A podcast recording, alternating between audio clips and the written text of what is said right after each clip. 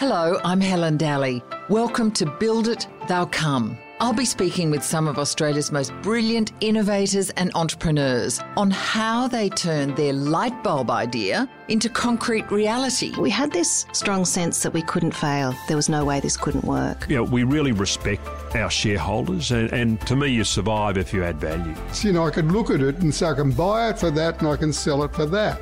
And so, if you've got that ability to buy and sell and trade, some people have got it, some people will never get it. Some are household names, and some you may never have heard of yet.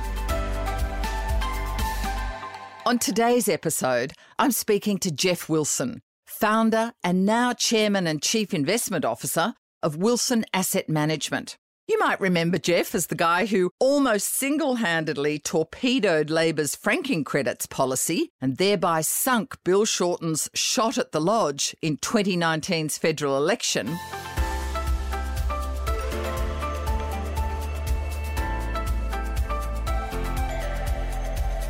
Geoff Wilson, thanks for joining the podcast. Thank you, Helen. You've become quite the, I'll call it the, the Bolshi activist shareholder now. Most recently, you lobbied hard and fairly publicly for Macquarie Media shareholders, John Singleton and Mark Carnegie, to push for a higher price from Channel 9. Do you think they stiffed small shareholders like you? Well, everyone's got to do what's in their own best interest, don't they?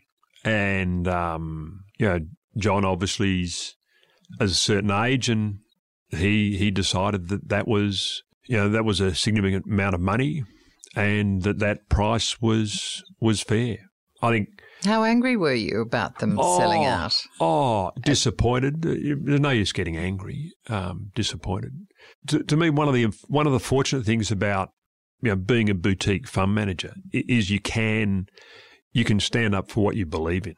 Uh, and if you're at a big organization, then what a lot of times happens is, you know, someone from management will come down and they'll want to change how you change your views and uh, or they they won't want you to express them. And and that's what I encourage everyone that works here uh, um, and and we enjoy you know, expressing our views did you still make money on that deal? Because oh, you were yeah, we actually, yeah, we did make, that. yeah, we did make money. Yeah, that's right. We'd been a long suffering shareholder. Our average price, I think, around a dollar thirty before dividend. So we, we made money.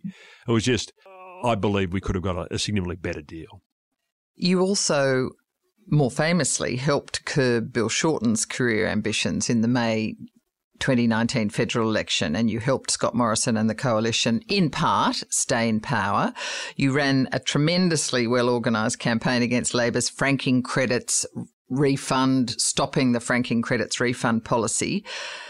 Did that illustrate that you have enormous power? Not at all.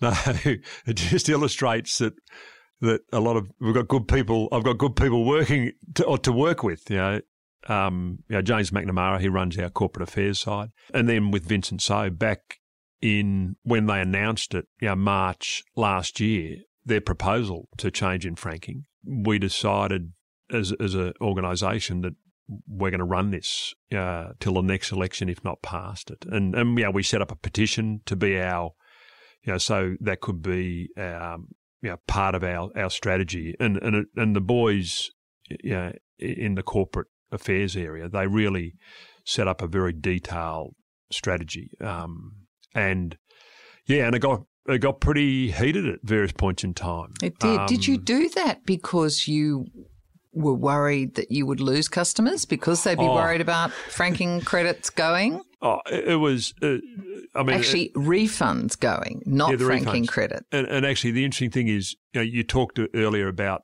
the self-managed super uh, sector and how you know, as a fund manager, we've been a major beneficiary of that. And as as that sector's grown, you know, um, w- well, we think about sixty five percent of our shareholders are self managed investors um, and self managed super fund investors, and the reason why we we were so vocal, it was just so inequitable. I'm still, I'm not sure if Chris Bowen fully understood the policy, and I'm not sure if Bill Shorten fully understood the policy.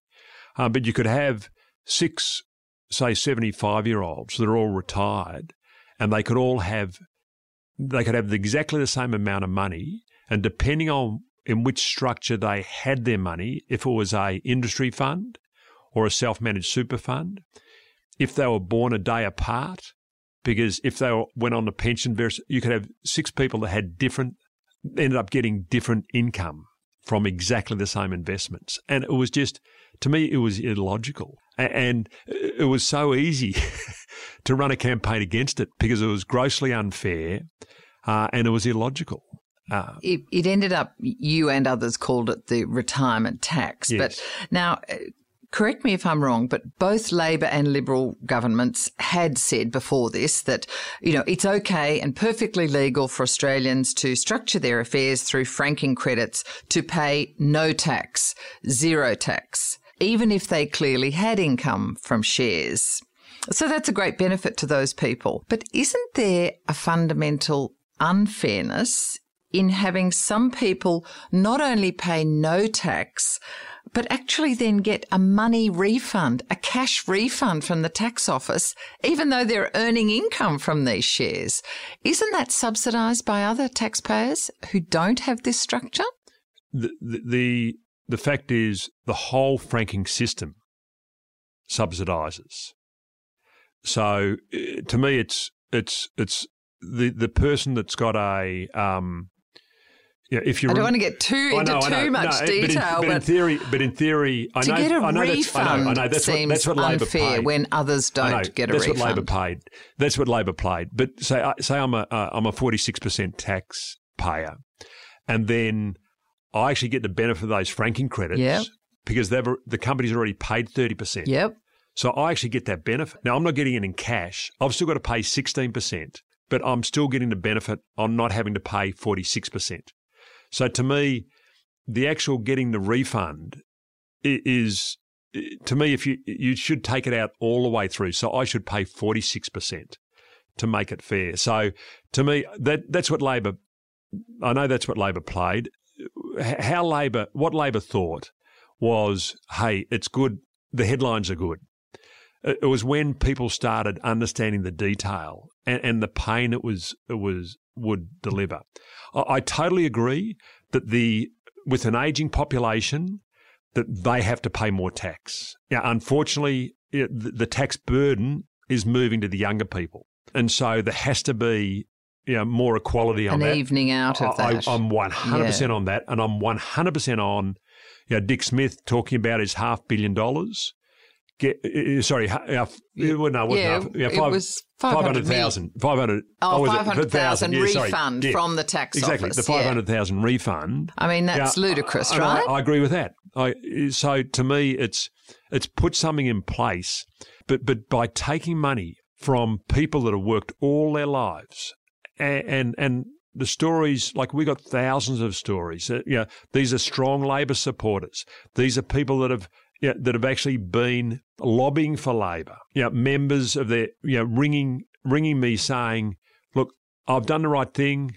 I remember this, you know, gentleman rang me. He he worked in, in the mines.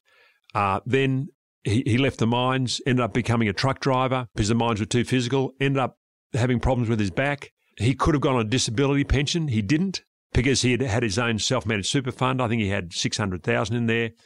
Now, if he'd gone on the disability pension, he would have got the refunds back, but because he didn't, he was going to lose the refunds. And and yeah, like to me, it was just so inequitable. For it was it was Should really there the be a, a, compromise of some sort going forward, like a cap on the amount of cash refund you can get of 20, 30, maybe 50 grand? Yeah so that like, like you don't those, get super yeah, wealthy yeah, people yeah, getting exactly. refunds from like the tax me, office of, to me, at the expense of, those, others. Yeah, to me, any of those. But any Could of those work. any of those options.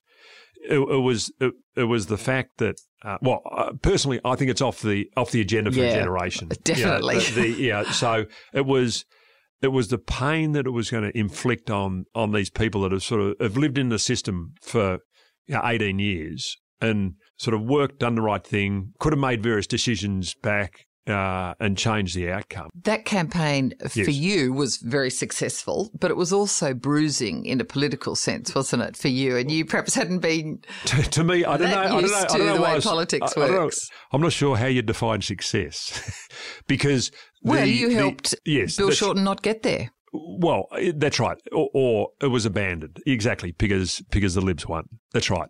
So so exactly, we, we, we but your was campaign successful. actually was a factor Oh. in him not in Labor not winning when they were expected to yes, win. Would yes, you agree with that? One hundred percent. Now, does that give you a seat at the table? I don't think so. I'm not sure. No, no, not not that I'm aware of. Yeah, I- I mean, in terms of we will, we will, we will focus on what we believe is fair and what and what we believe in, and whether it's you know whether it's Liberals or Labor, it doesn't really matter to us. I, I don't think it does give us a seat at the table. I hope you enjoyed Build It, They'll Come. Let me know via Twitter at Helen underscore Dalley. Better still, let your family, friends, and colleagues know. Share it around your networks. And I'd love you to give it a star rating or a review. Be sure to subscribe, as there are plenty of upcoming episodes you don't want to miss, with more amazing innovators and entrepreneurs on how they turned their light bulb idea into an empire.